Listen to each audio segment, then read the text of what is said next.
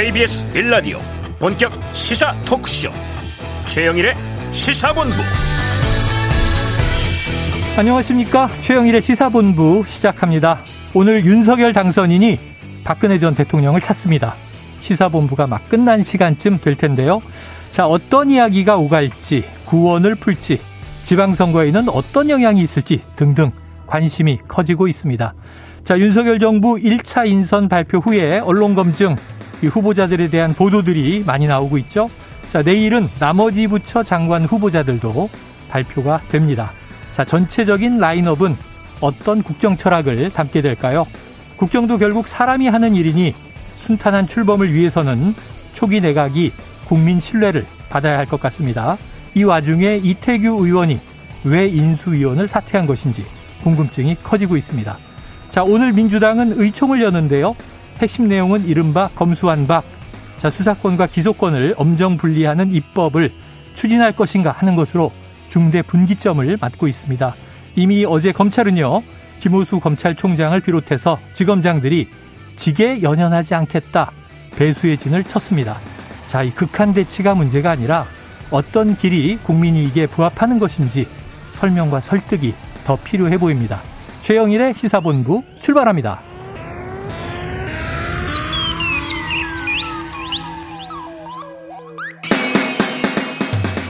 네, 1부에는요, 오늘의 핵심 뉴스를 한입에 정리해드리는 한입뉴스 기다리고 있고요. 2부 10분 인터뷰. 자, 경기지사 빅매치 어떻게 풀어갈지. 어제 유승민 후보에 이어서 오늘은 김동연 새로운 물결 대표와 이야기를 나눠보겠습니다. 이어서 최평과 불사조 기자단, IT본부 준비되어 있으니까 귀 기울여 주시고요. 청취율 조사 기간입니다. 여러분의 점심시간 함께하고 있는 최영일의 시사본부 잘 듣고 있다 답해 주시면 큰 힘이 되겠습니다. 한 입에 쏙 들어가는 뉴스와 찰떡궁합, 디저트송 신청 기다리고 있으니까요. 오늘 뉴스에 어울리는 노래가 있으면 문자 샵 9730으로 자유롭게 보내주세요. 청취율 조사 기간에 선정되신 분께는 커피 쿠폰을 원 플러스 원으로 보내드리고 있습니다. 짧은 문자 50원, 긴 문자 100원입니다.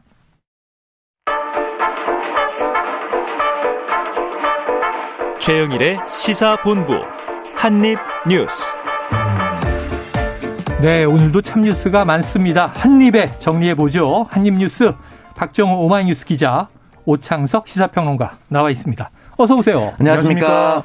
자, 민주당 오늘 반드시 결론 낸다. 박 기자님, 결론이 어떻게 나올까요? 네, 지금 뭐 지도부의 얘기 이런 것들을 종합을 좀 해보면 말씀하신 것처럼 결론이 나고 그 네. 결론은 이 검찰 수사권을 어, 어떻게 보면은 좀 가져오는, 네. 그러니까 회수하는, 분리하는, 분리하는 네. 어, 이 방향으로 가지 않을까 싶어요. 그러니까 윤호중 비대위원장이 오늘 라디오에서 한 말을 보면 이 관련된 법안을 5월 3일 국무회의 공포를 목표로 어, 이걸 추진하겠다 이렇게 이야, 얘기를 했습니다. 새 정부 출범 직전이네요. 그렇습니다. 아마 이게 이제 마지막 국무회의가 될 것 같거든요. 네네. 그때 이제 문재인 대통령이 공포하는 것을 염두에 두고 있는 상황이다. 네. 이렇게까지 얘기했습니다. 로드맵이 나온 거예요. 음. 그러니까 4월에 법안을 법사위랑 본회의 처리한 다음에 아예 공포까지 해버린다. 그래요. 이렇게 돼서 이번 정부가 끝나기 전에 마무리하겠다 이런 얘기를 하고 있어요. 그리고 얼마나 좀 결연한지 윤호중 위원장의 목 오늘 목소리입니다. 직접 듣고 오죠. 검수완박이라는 표현은 정확하지는 않습니다. 그러니까 음. 검찰이 아 예 수사를 못한다 이런 어, 개념으로까지 예, 갈수 있을런지는 모르겠고요.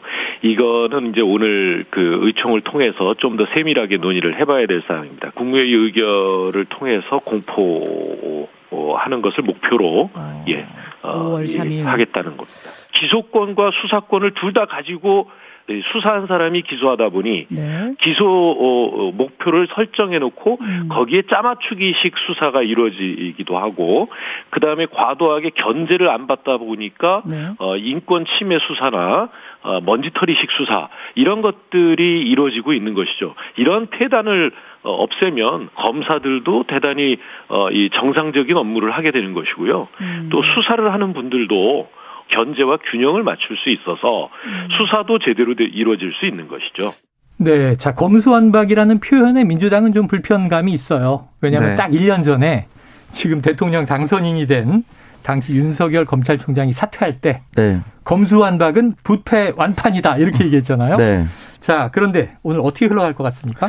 일단은 흐름상으로는 민주당이 이 정도로 이제 전열을 가다듬고 이야기한 적이 저는 몇 있었나 싶을 정도로 네, 2020년 국회의 네. 기준입니다. 그 이후로 윤건영 의원이 오늘 자신의 SNS에 이렇게 글을 올렸습니다. 일단은 몇몇 의원들은 검수완박이라는 표현을 그대로 쓰지만 음. 대다수의 언론들은 아, 대다수의 민주당 의원들은 이렇게 표현했습니다. 검찰과 언론의 정상화 법안에게 음. 이렇게 표현을 쓰면서 결정된 것은 힘을 모아 추진하겠습니다라고 쓰면서 하지만 걱정됩니다. 정당은 하나의 획일화된 의견만 존재하는 것은 아닙니다. 차이가 존재하는 것은 당연합니다. 좁혀나가고 당론으로 힘있게 추진하는 것입니다. 그러니까 지금도 외부적으로는 이제 잘 정돈된 모습으로 완벽하게 밀고 나가고 추진하는 것처럼 보지만 아직 내부에서는 당내에. 당내에서는 또는 이제 공개적인 장소가 아닌 곳에서는 소신 있는 목소리라든지 이거 네. 속도 조절해야 된다라는 의원들이 있다라고 유추를 해볼 수가 있겠죠. 쉽게. 조홍천 의원은 좀 다른 입장이 조홍천 의원은 뭐 됐어요. 예전부터 이제 소신 있게 네. 네. 한결같이 얘기를 했고 조홍천 의원 같이 혼자 이렇게 얘기하는 분 말고 음. 그 당시에 조홍천 의원 얘기할 때 몇몇 의원들 공개적으로 같이 얘기했었거든요. 네. 지금 몇몇 다른 의원들이 사라져 있습니다. 네, 네. 공개적으로 얘기하기 좀 힘든 상황이고 또 그런 이유는 이제 문재인 정권의 말기 그리고 민주당 지지자들의 검찰에 대한 트라우마 음. 그리고 민주당 지지자들의 열렬한 염원 그리고 신규 입당자들도 열렬한 응원 네. 그러다 보니까 지금 저는 오늘 의원총회에서 민주당이 당론 투표를 하더라도 음. 어, 지금 말하고 있는 검찰과 언론의 정상화 법안 이것을 강하게 추진하는 결과로 나올 수밖에 없다. 나올 수밖에 없다. 네, 지금 상황상 저는 그렇게 봅니다. 네, 사실은 뭐 민주당 입장에서 억울할 수 있어요. 상당히 오랫동안 이야기해 온 것인데 네. 네. 왜 이제야 이걸 밀어붙이느냐. 음, 정권 말 다 돼서 이런 비판도 있는데 네. 아까 제가 오프닝에 말씀드렸지만 국민들이 어제도 청취자분 궁금증이 있었거든요. 네. 해외 사례는 어떤 건지 음. 우리 검찰의 수사권은 무엇이 문제인지 국민들이 잘 모르시는 분들이 꽤 되세요. 네. 그래서 어찌 보면 어제도 이 저기 노영희 변호사 같은 경우 이거 확인해야 된다. 음. 왜냐하면 가야 할 길이 맞다. 음. 근데 법 쪽에는 반대 여론이 높다. 이런 얘기를 음. 하고 네. 그다음에 지금 이 현재 야당 곧 여당이 될 이쪽에서는 또 강한 반대. 어제 뭐 검찰은 아주 이례적인 또 반발을 하지 않았습니까? 뭐 전국 지검장이라든지 뭐 김호수 총장까지 지게 연연하지 않겠다. 지게 연연하지 네. 않겠다. 음. 근데 사실 이 부분이 검찰이 그동안 가지고 가지고 있었던 고유의 가장 큰 권한을 내려놓는 것입니다. 음. 이게 좀 쉽지 않은 거죠. 어떻게 보면 그 내려놓는 것을 가만히 방치한 마지막 검찰이 되기 싫은 거죠. 네. 난 끝까지 마지막까지 여긴 반대를 했었다. 라는 것이 어떻게 보면 본인 스스로의 명예를 지키는 것이다라고 생각을 하기 때문에 아마 그 정도까지 할 것이라고 보고 음. 진짜 이 법안이 통과되면 김호수 총장은 진짜 저는 사퇴할 수도 있다고 보고 네. 다만 나머지 18개 지검장 동시 전원 사퇴 절대 못할 겁니다. 못할 것이다. 쉽지 않을 겁니다. 왜냐하면 이제 진급을 하기 위해서 어쨌든 공무원은 공무원이거든요. 음. 당장 이것 때문에 사퇴하고 나서 그럼 다 변호사 개업을 한다. 이거 쉽지 않거든요. 음. 그러니까 현실적인 판단이고 그 정도의 결의를 보여주고 있는 메시지다라고 네. 생각하고 18명 중에 몇몇은 또 진짜 사퇴할 수도 있는 거고요. 근데 동시 사퇴는 좀 쉽지 네. 않은데 다만 그런 거죠. 왜 검찰은 검찰에 대해서는 이렇게 관대한가? 예를 들어서 우리가 없었으면 수사 제대로 된 거 없었을 것이다라고 하면서 김학의 법무차관 얘기하면 바로 얘기할 수 있는 게 별로 없습니다. 네. 국민들 관점에서 봤을 때. 또 하나 2014년부터 2019년 7월까지 5년 동안 검사 기소율을 보면 사건 접수가 11,852건인데 기소 14건 0.13%. 네. 나에 대해서는 우리 식구 검찰 식구에 대해서는 매우 관대한 집단이란 것이 너무 명확하고 적나라하게 통계로 나와 있어요. 네. 그러니까 이런 부분에 대해서 그럼 검찰을 누가 견제하죠? 검찰이 아닌 우리 흔히 말하는 이너서클이 아닌 곳에서는 굉장히 칼끝을 날카롭게 음. 벼리고 다른 사람들은 잘 못하고 그리고 정권에 갔다 정권에 이제 왔다 갔다 하고 물론 이 비판은 경찰에 넘겨주면 정권을 따라 경찰이랑 왔다 갔다 하지 않느냐는 비판을 그대로 받을 수 있지만 네. 어, 지금 민주당의 의원들은 다른 나라의 검찰보다는 훨씬 더 많은 권력을 검찰이 한 집단으로 네. 소수가 가지고 있기 때문에 해야 된다. 뭐 이런 얘기죠. 그런데 이제 지금 국민의힘 쪽에서는 그렇게 중요하면 왜 진작하지? 아까 네. 말씀하신 대로 맞아요. 정권 4년 음. 넘게 네. 또 2020년 총선 이후 지금 음. 2년 넘게 그 180석 의석을 보유하고 가만히 있다가 음. 정권을 이제 뺏기게 되는 대선이 끝나고 나서야 음. 부랴부랴 졸속 추진을 하느냐 이거예요. 음. 한번 국민의힘 입장 권성동 원내대표도 한마디 한 게 있습니다. 오늘 이야기를 듣고 오겠습니다. 민주당이 오늘 검찰 수사권 완전 박탈을 위한 정책 의총을 개최한다고 합니다. 민주당의 관심은 오로지 수사권 박탈에 있지 빼앗은 수사권을 어디로 보낼지와 같은 중요한 문제에 대한 대안도 마련해 놓지 않았습니다. 맹목적인 검찰 무력화를 시도하고 있습니다. 민주당은 검수완박을 통해 권력 비리에 대한 수사의 공백을 의도적으로 바란 것입니다. 노골적으로 자신들을 보호하기 위해서 검수완박을 추진하고 있는 것입니다. 검경 수사권 조정이 안착된 후에 그래도 검찰 수사에 문제가 있다면 여야가 협의해 같이 고쳐 나가기를 제안합니다. 민주당에서 그것도 기다리기 어렵다면 국회 형사사법 시스템 개선을 위한 테스크포스나 특위를 구성해서 진지하게 논의할 것을 다시 한번 제안합니다. 네, 뭐 천인 공노할 범죄다 이렇게 비판한 것도 일전에 나왔지만 네. 오늘은 음. 결론은 여야가 함께 논의하자, 특위라도 만들자 네. 이런 결론이에요. 네. 그런데 문제는 아까 박 기자님 중요한 게 네. 오늘 결론과 관련이 돼 있지만 그럼 6대 범죄, 6대 네. 중대 범죄 수사를 검찰에서 빼내면 네. 어디로 보낼지도 아직 모르는 상황 아니냐라고 이제 비판을 그렇습니다. 했어요. 그래서 민주당 얘기를 좀 들어보면 네. 취재를 해보면 그래서 오늘 의총에서 결정할 거다. 할 거다. 뭐 그렇게 얘기 좀 하고 있고 음. 두 가지 안이 있는 거죠. 하나는 경찰에 줄 거냐. 네.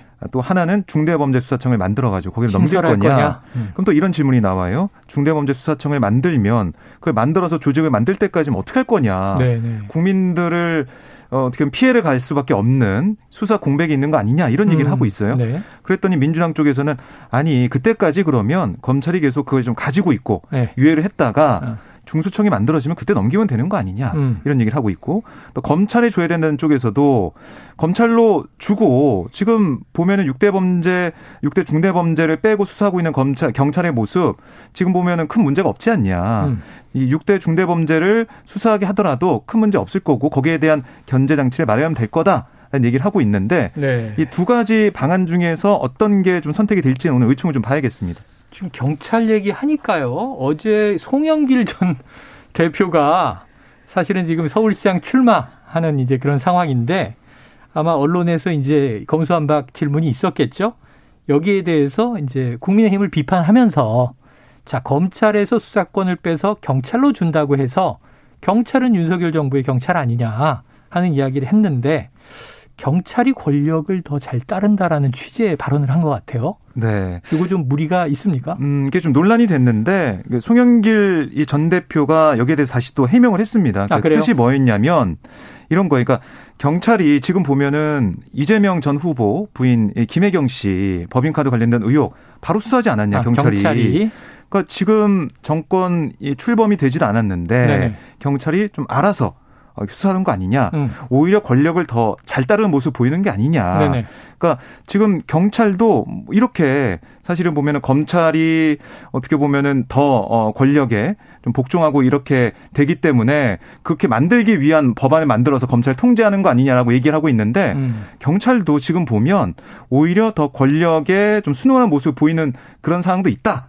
그렇기 때문에 네네. 경찰이 어떻게 보면은 윤석열 그 정부 아래 있는 경찰이 되는데 과연 이뭐 민주당 인사들에 대한 그 수사를 일부러 좀 미진하게 하고 뭐 이 다른 사람 좀 세게 하고 이렇게 가진 않을 거다. 오히려 권력에 더 순응하는 모습을 보이는 상황이기 때문에 그런 면에서 민주당한테 어떤 편의를 주거나 도움이 되는 그런 모습을 보일 것 같지 않다. 이렇게 얘기를 한 거예요. 아, 이게 해명이 좀 길어요. 해명이 길면 좀 난감해. 육성으로 이게 경찰 비한지 아닌지 한번 청취자분들하고 직접 들어보겠습니다. 뭐라고 얘기했을까요? 경찰청장은 윤석열 대통령 이제 취임하면 임명할 겁니다. 훨씬 더 통제가 되죠. 사법고시 합격에서 변호사 신분을 가지고 있는 검찰에 비해서 경찰은 훨씬 권력을 잘 따르지 않겠습니까? 오히려 김건희 여사가 강아지를 만지는 사진에서 보여주는 이렇게 경찰을 모욕하는 일종의 사진을 했습니다만 되자마자 벌써 이재명 후보 부인 김혜경 여사 법인 카드 문제로 경기도청을 압수수색을 바로 경찰이 했습니다. 이런 경찰을 놔두고 무슨 우리가 문재인 이재명 수사를 막기 위해서 수사권을 분리한다고요? 더 경찰에 수사권을 주는 건데?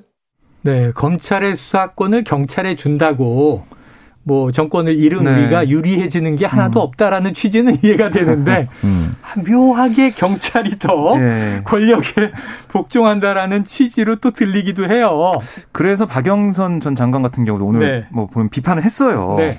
이거 사법 시험 선민 의식 아니냐? 어. 경찰 비하 발언으로 부적절하다. 네네. 오히려 검찰 개혁에 찬물을 끼얹는 거다. 이런 비판도 하고 있습니다. 네. 이게 그 늘그 그 당이 늘 단일 대우로 갈 필요는 없거든요. 그렇게 네. 할 수도 없습니다. 민주사회에서. 음. 이제 그렇다고 해서 당론이 주류의 흐름이 무엇인지는 인지를 하고 있어야 돼요. 네. 그래서 이런 흐름이 있는데 나는 여기에 대해서 찬성한다. 또는 반대한다. 반대하는데 전부 반대한다, 일부 반대한다. 네. 이 정도가 이제 뚜렷하게 나와야 사실 이제 정신의 음. 메시지라고 저는 볼 수가 있는데 지금 이제 송영길 의원 같은 경우는 당 대표까지 했는데 당의 당론이 왜 이렇게 흘러가고 있는지에 대해서라든지 뭐 또 경찰이라든지 이게 어떤 의도로 발언했는지 알것 같아요. 네, 네. 경찰이 지금 곧바로 선거 끝나자마자 이재명 후보자와 관련된 내용이 네. 배우자 수사 들어갔고 수사에 들어가다 보니까 이거 경찰이 뭐 더 먼저 움직이는 거 아니냐 이렇게 의심을 해볼 수도 있는 상황인데 음. 그렇다면은 그럼 경찰도 맡겨두지 않으면 그럼 검찰은 그냥 그대로 가야 되는 것인가? 음. 이 문제는 또 당론과 지금 오늘 의총이 열리는 거, 당장 열린 것과 완벽하게 부딪히거든요. 그러니까 이 두 개 중에 본인 스스로가 조정을 해서 답변을 내놔야지만 네. 됐을 텐데 네. 이쪽 얘기도 저쪽 얘기도 다 들어주는 것도 아니고 이쪽 얘기 저쪽 얘기 다 반대하는 것도 아닌 음, 음. 애매한 그리고 음. 문재인 이재명을 어떻게 보호할 것인가 이 얘기는 조금 더 길게 또 설명했었어야 돼요. 왜냐면은 네.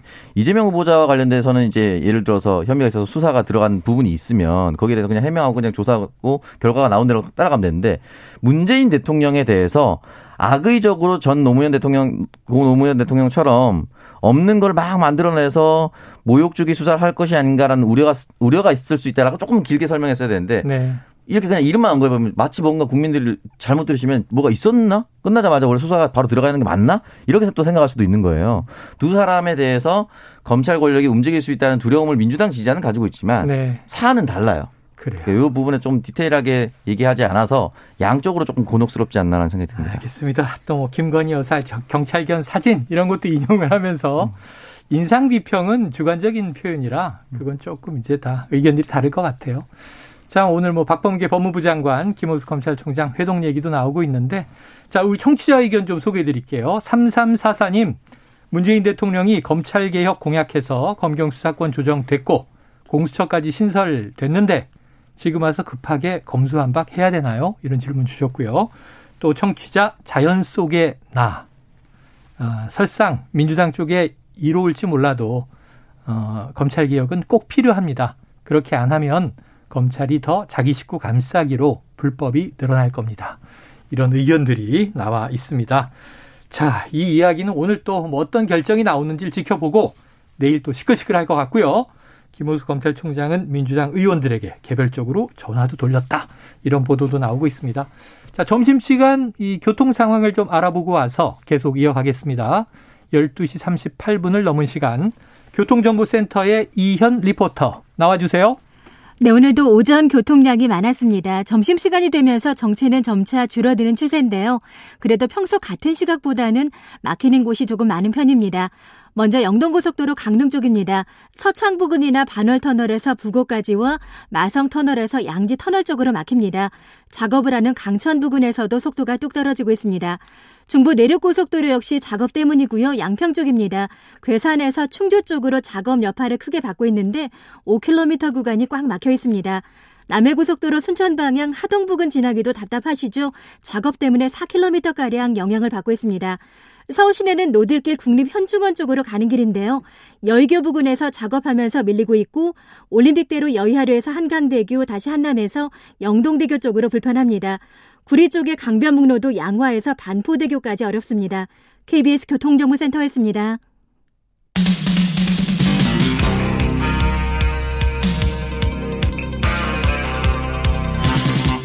최영일의 시사본부. 네, 어제 이태규 의원 지금 윤석열 당선인 쪽에 인수위 인수위원이 얻는데 어제 갑자기 사퇴를 했어요. 그리고 이제 내각에 참여할 의사가 전혀 없다 이런 얘기까지 또 보탰어요. 네. 왜 그런 거냐? 그러니까 아무도 얘기를 안 해줘요. 박 기자님 왜 그런 겁니까? 그럼 여러 가지 지금 그 뭐라고 할까요? 어, 관측만 나오고 있는 상황이에요. 네네. 크게 두 가지인데 하나는 안철수 인수위원장의 의중이 반영된 거 아니냐. 그러니까 어. 1차 이 장관 인선에서 8명의 이 조각 인사가 발표가 됐는데 안철수 위원장이 원하던 인사가 없었다. 안철수계 인물 없다. 당장 예. 보도가 나왔죠. 뭐 과기부 장관도 마찬가지고요. 그렇죠. 근데 거기가 제일 유력했었는데 없었고 음. 그런 가운데 안철수 위원장의 의중을 좀 대신 표현한 거 아니냐. 이런 음. 관측이 하나 있었고 또 하나는 이태규 의원 본인에 대한 거예요. 그러니까 계속해서 저희가 이 방송을 통해서도 하마평을 얘기하면서 행안부 장관이나 아니면 다른 또 장관 자리 갈 거다. 무조건 1순위로 갈 거다. 네. 왜냐하면 그래야 공동정부의 모습이 나오는 거 아니냐 어. 이런 얘기를 했었어요. 네. 그런데 행안부 장관의 정치인 기억을 안 할 거다. 이런 내용이 흘러나오더니 이태규 이 의원도 사퇴를 해버린 거예요. 네. 그래서 본인의 인선 과정에서 장관에 못 가게 되는 그런 상황들 갈등이 있었던 거 아니냐. 두 가지 관측이 나왔던 거죠. 지금 막 속보를 보니까 안철수 네. 인수위원장이 무슨 이야, 이야기를 했네요. 그렇습니다. 기자들의 좀 질문을 받았는데 왜 이태규 의원이 이렇게 사퇴했습니까? 이거 물어봤어요. 음. 그랬더니 음. 대선과 후보 단일화 과정에서 그리고 인수위를 하면서 여러 어려움이나 힘든 점들이 많았던 것 같다. 음. 아, 이런 분들의 이런 부분들에 대해서 본인이 감당하기 힘들다는 뜻을 자신에게 전해왔다 이렇게 얘기를 했어요. 아하. 그러니까 여러 가지 중압감 뭐 그리고 여러 가지 과정에서 어려움 이런 게 있었다는 거고 나름대로 안 위원장이 설득은 했지만 이태규 의원 본인의 의지가 워낙 예, 굳건했다 이렇게 얘기했고 어 근데 여기서 이제 주목되는 게뭐 이렇게 되면 음. 저희가 두 개의 관측을 얘기를 했지만은 네. 안철수 위원장의 이 의중이 당겼다는, 의중이 당겼다는 그건 아닌 것 같은데 기각이 됐네요. 근데 그 뒤에 보면은 어떤 네. 얘기를 했냐면 음. 안철수 위원장이 이렇게 얘기했어요. 1차 내각 인선 발표 과정에서 자신의 의견이 제대로 반영되지 않았다는 취지의 얘기를 했습니다. 어허. 뭐라고 했냐면 첫 단추가 중요하듯 함께 새 정부의 청사진을 제대로 그려가는 게 아주 중요한 일이라 인수위원장을 맡아서 열심히 지금 그림을 그리고 있다. 그 청사진을 제대로 실행에 옮길 만한 능력 있는 분들 추천도 해드렸지만 인사는 당선인의 몫이 아니겠냐. 인선 과정에서 특히 제가 전문성 있는 분야에 대해서 조언 드리고 싶었지만 그런 과정은 없었다. 어, 그런 과정이 없었다. 예, 그래서 내 의사는 반영되지 않았다. 이렇게 그렇습니다. 읽히네요. 네, 그렇게 읽히는 말을 했습니다. 야, 그러면 우평론가님 공동 정부가 물 건너갑니까? 저는 뭐전 단계로서는 할 수 있는 것이 없다. 왜냐하면 안철수 후보가 당연히 공동 정부로 보이기 위해서는 총리로 바로 갔어야 되는데 네. 일단 그 자리를 본인도 아마 안 한다고 했고 예.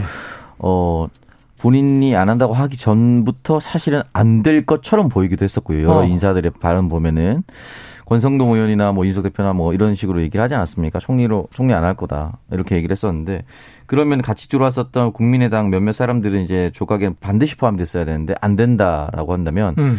사실은 그냥 선거 국면에서 지지율을 조금 더 도와준 것 말고는 지금 국민의당이 챙긴 건 무엇인가? 그러니까 인수위 지분 정도 챙긴 거 말고는 아무것도 없단 말이죠. 근데 인수위는 한시적인 거예요. 정확한 명, 직책이라 보긴 좀 어렵죠. 뭐 약 두 달 동안 지금 네. 이야기한 대로 이제 새로운 정부의 밑그림을 그리는 거잖아요. 네, 밑그림 그리고 정부 출범 이후에 받는 자리가 저는 진짜 직책이라고 보는데 네네. 그 직책은 없게 될 가능성이 높아져서 어허.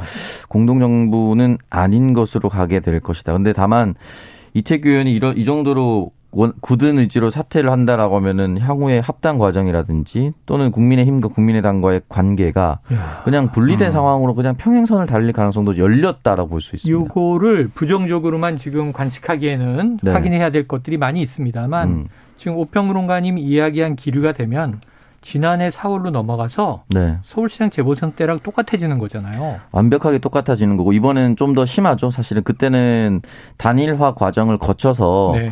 어떻게 보면 은 이제 경선을 한 거나 다름없지 않습니까? 그렇죠, 오세훈 그렇죠. 후보와 안철수 후보가 네. 그건 이제 패배했기 때문에 또 할 말이 더 없다라고 보을 수도 있고 음. 표차도 굉장히 많이 났잖아요. 네. 박영선 네. 후보와 오세훈 후보가.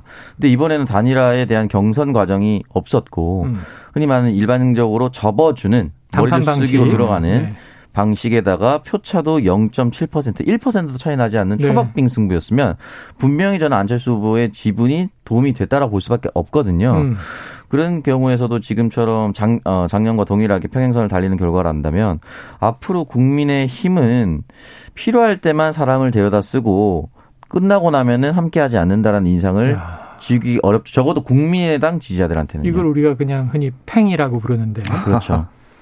자, 이 박 기자님. 네. 그러면은 지금 이런 파열음이 지금 나오기 시작한 것으로 관측이 되는데 이 안철수 위원장 지금 이제 이 새로운 윤석열 당선인의 대통령 취임이 한 달이 채 안 남았어요. 네. 끝까지 갑니까? 아, 예, 그럴 것 같은데요. 어, 그래요? 왜냐면 오늘도 얘기한 게 네. 청사진을 계속 그려 나가겠다 이렇게 얘기했거든요. 그 청사진을 그리는데 그것을 실행할 사람들을 추천했는데 음.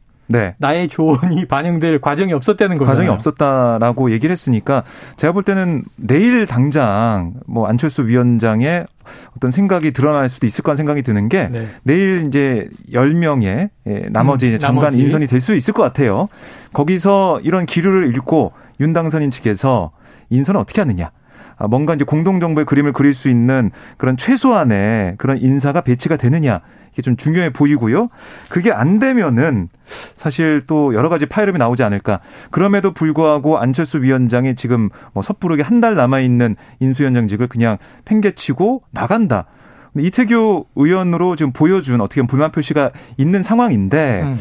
여기서 안철수 위원장도 어떤 결단을 한다? 이건 좀 어려워 보이는 상황이긴 해요. 네. 자신이 약속한 것도 있고 하기 때문에 청사진을 그려내겠다는 그런 약속은 했었거든요. 네. 그걸 마무리할 것 같긴 한데 앞으로 향후 국민의힘과 국민의당의 합당 과정이나 아니면 정치를 할 때 어떤 또 길을 걸을까 여러 가지 좀 물음표가 남아 있는 상황입니다. 네. 근데 그동안 방점이 과학기술 강국, 과학기술 부총리직을 신설한다. 이게 이제 안철수 후보의 대선 공약이었기 때문에 네. 과학기술 쪽에 좀 안배가 되지 않을까 했는데 넘어갔고요. 보면 내일은 외교 통일, 법무 행안, 고용, 중기, 해수, 농림, 환경 주로 주로 이제 외교 안보 라인 음. 이렇게 이제 초점이 맞춰져 있어서 어디에 안철수 위원장의 또 의중이 반영될 수 있을까 이것도 물음표입니다. 음. 자 어쨌든 지금 이미 지난 주말 발표된 인사들에 대한 또 언론 검증이 시작됐는데 정호영 보건복지부 장관 후보자가 논란이 좀 큰 것 같아요. 네, 이게 이제 신문에 기고한 칼럼 이게 좀 문제가 좀 드러났는데요. 네네. 2012년 대구 지역 일간지 매일신문에 기고한 칼럼에서 뭐라고 했냐면 요즘 와서 보면 지금만큼 애국하기 쉬운 시절도 없다는 생각이 든다. 음. 결혼과 출산이 그 방법이다. 어. 이런 내용을 썼어요. 그러니까 이 애국이 애국하는 길이 결혼하고 출산, 아이 낳는 거다. 이렇게 주장한 거거든요. 그러니까 임신 출산과 가족 정책 주무부처인 복지부 장관 후보자로서 이건 적절하지 않다. 라는 의견이 나오고 있습니다. 그래서 여기에 대한 질문이 있었어요, 오늘. 네. 정 후보자 출근길에. 뭐라고 했냐면, 이 정 후보자는 조금이라도 마음이 불편하고 상처받은 분들이 있다면 대단히 죄송하게 생각한다. 음. 라고 사과를 했습니다. 사과를 했군요. 그리고 또 한 가지 복지 분야가 아닌 보건 분야 전문가인데 정 후보자가 현안 정책일 수 있냐? 이런 질의에는 굉장히 마음이 무겁다 이렇게 음. 얘기하면서도 따지고 보면 저도 처음부터 의료 전문가가 아니었듯이 전문가들의 의견을 경청하고 복지부에 유능한 실무진들이 많으니까 소통해 가면서 슬기롭게 해결하겠다 이렇게 답을 했습니다. 그래요. 좀 원론적인 답변인데 오평론가님, 네. 과거에 칼럼 다 지우고 계시죠? 네. 기고했던 칼럼이 없어서. 아 기고했던 칼럼이 없어요. 네네네. 인터뷰했던 게 있었는데 무슨 말을 남겼나 기억이 안 나는데. 기고했던 칼럼이 너무 많은데 이게 나중에 발목 잡는 것 같아요. 네, 이게 이 상황 어떻게 될까요? 결과적으로는 이제 정호영 내정자와 이창양 내정자가 이제 예전에 글을 썼던 부분이 네네. 크게 논란이 되고 기고문 칼럼들. 네, 크게 논란이 되고 있는데 어, 사안으로 따졌을 때는 뭐 한덕수 후보자가 가지고 있는 뭐 재산 형성 과정의 문제라든지 네. 뭐 원희룡 내정자의 전문성이라든지 뭐 등등등에 비해서 사안은 가볍다고 볼 수가 있는데 음. 이것도 반대로 국민들이 다가오기에는 네. 훨씬 더 직관적입니다. 맞아요. 굉장히 직관 그러니까 결국은 사안이 얼마나 무겁냐보다는 국민들 마음에 쉽게 들어가느냐 이게 더 중요한 음. 것 같은데 이건 굉장히 쉽게 들어가고 성별 갈라치기처럼 보이기도 하고 여성을 출산하는 존재로만 인식하는 음. 이런 낡은 사고 방식에 빠져 있는 사람처럼 음. 보이거든요. 그래서 이 사과를 국민들께서 받아들일지가 저는 가장 중요하다고 생각이 들고요. 어, 이 마지막 문장은 조금 더 인수위에서 다듬었으면 어땠을까. 저도 처음부터 의료 전문가가 아니었듯이 전문가 의견을 듣는다 복지부에 네. 장관을 네. 의견을 듣는 자리에 앉히는 거 아니거든요. 음. 음. 이 부분에 대해서 나는 이런 전문가가 있다. 의료 전문가이기도 하지만 복지 분야에 대해서도 이런 활동을 했었다라고 얘기하는 게 더 적절한 답변이었다고 봅니다. 네, 네. 처음부터 전문가가 아니었으면 1, 2년 장관 임기가 보통은 1, 음. 2년 정도밖에 안 되지 않는데 네. 1년 동안 배우고 처음부터 전문가가 아니면 언제 전문가가 됩니까? 음. 평생 장관 재임 기간 동안 전문가가 아니다가 끝나는 경우 아니겠습니까? 음. 복지가 현대 사회에서 얼마나 중요해졌는데 이 부분에 대해서 이런 답변을 남겼다는 건 조금 아쉽지만 어쨌든 이 칼럼이 국민이 얼마나 사과를 받아들일 수 있을까 이게 저는 가장 중요하다고 생각합니다. 네.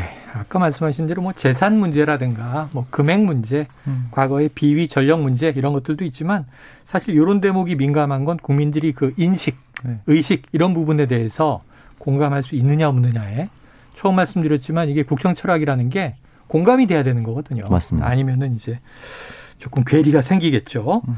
자, 지방선거 좀 다뤄봐야 될 것 같습니다. 지금 심재철 경기지사 후보가 사퇴하면서 김은혜 후보를 밀었네요. 네, 그렇습니다. 오늘 입장을 통해서 뭐라고 했냐면 최근 들어 지방선거가 다시금 대선 시즌 2로 그러니까 극단적인 진영 싸움으로 혼탁해지고 있는 것을 보고 아, 제 각오만으로는 역부족임을 깨달았다라고 어. 얘기를 했어요. 그러면서 유승민 전 의원과 김동연 전 총리, 아, 부총리 등을 겨냥하면서 이번 대선에서 패배한 후보의 이 보궐선거 출마까지 포함된 극단적인 정치공학적 표 계산으로 오. 진정한 지방자치의 의무와 꿈은 멀어져 가고 있다. 이게 뭐 어떻게 보면은 비난을 한 그런 셈이 됐고요. 네. 그러면서 어, 경기 발전의 꿈 이거는 김은혜 예비 후보가 잘 일어나갈 거라고 기대하면서 아. 김은혜 후보를 비롯한 국민의 후보 모두의 필승을 위해 뛰겠다 이렇게 밝혔습니다. 지지 선언을 했군요. 그렇습니다. 자 한편 염태영 수원시장이죠. 네. 경기지사 후보인데 전 수원시장. 예, 이쪽은 이제 민주당 쪽이에요. 그렇습니다. 공개 토론과 결선 투표 도입을 요구했네요. 네, 그러니까 지금 보면은 음 안민석 의원이 사실은 네. 민주당 후보 그 세 사람 우리 세 사람이 네. 단일화하자 이런 제안을 했어요. 조정식, 안민석, 염태영. 염태영. 그래서 염태영 전 시장은 어 좋다 하자 이런 얘기를 했습니다. 거기에 대한 기본적인 전제가 있는 거고 그리고 이게 후보 간에 어떤 장단점이 있는지 드러날 수 있게 공개 토론을 해야 된다 이런 얘기고요. 네. 또 공천 이 심사 그러니까 경선 룰 관련해서 당원 5 국민 5 하는 걸로 하자. 음. 이거는 기본으로 가되 네. 결선 투표제를 도입해서 경기지사 경선이 전국적인 관심받을 수 있게 하자 이런 얘기를 했고 또 김동연 대표를 향해서는 검수안박 그러니까 이 검찰 권력 정상화에 대한 입장을 밝혀라. 네네네. 공개 요구를 했어요. 아, 조금 이따 오시는데 아, 2부 예. 첫 시간에 한번 여쭤, 여쭤봐야 되겠네요. 네. 네 공개 질문을 했는데 뭐라고 답하시겠습니까? 여쭤 어제는 또 유승민 후보가 왔었는데 그럼 지금 경기지사 후보가 네. 또 미니 대선이다 이런 얘기가 나오고 있는데 네. 지금 국민의힘 쪽에서는 유승민, 김은혜 이렇게 압축된 건가요? 네, 1대1 구도가 됐다라고 볼 수가 있겠죠. 그 어, 함진규 전 의원이 있지만은 있지만 네. 1대1 구도가 된 양강 구도. 네. 다자든 양자든 이제 어, 다 양자는 아니겠지만 당내 경선이든 또는 모든 정당을 합친 다자든 이렇게 함진규 후보가 유의미한 득표를 하고 있다고 보기 어려우니까 네. 사실상 1대1 구도로 형성되고 가고 있다라고 볼 수가 있고 민주당 같은 경우는 결국은 이제 어떻게 보면은 공공의 적이 됐죠. 네. 그 김동연 후보가. 그래서 김동연 후보가 이 상황을 어떻게 풀어나갈지는 본인의 제 정치력을 입증해야 되는 겁니다. 네. 그러니까 지금 현재로서는 보여준 것이 문재인 정권의 지금 부총리 예, 그, 그걸 했었던 것과 이제 참신한 이미지, 기존의 정치권에 때를 묻지 않았다. 이 부분이 있는데 이걸 극복하는 방안, 저는 결선 투표제 같은 다양한 방식을 도입해야 음. 민주당이 더 크게 흥행할 수 있다 고 봅니다. 알겠습니다. 자, 오늘 원래 두 분에게 좀 이제 윤석열 당선인 박근혜 전 대통령 좀 빙의를 시켜서 2시 이후 토크를 좀 예언 토크로 들어보려고 했는데 시간이 다 돼서 오늘 한입 뉴스 여기까지 하고요. 오늘 이 오후에 뉴스가 쏟아져 나올 테니까 내일 속마음 토크를 해석을 들어봐야 될 것 같습니다. 지금까지 한입 뉴스 박정호 오마이뉴스 기자 오창석 시사평론가 수고하셨습니다. 고맙습니다. 고맙습니다. 자 디저트송은요 청취자 4402님입니다. 정호영 복지부 후보자의 사과 뉴스를 들으니 이 노래가 생각이 나네요. 청문회까지 얼마나 많은 사과가 쏟아질지 벌써 보이는 듯합니다. 야, 오랜만에 슈퍼주니어의 쏘리 쏘리 들으시고요. 저는 입으로 돌아옵니다.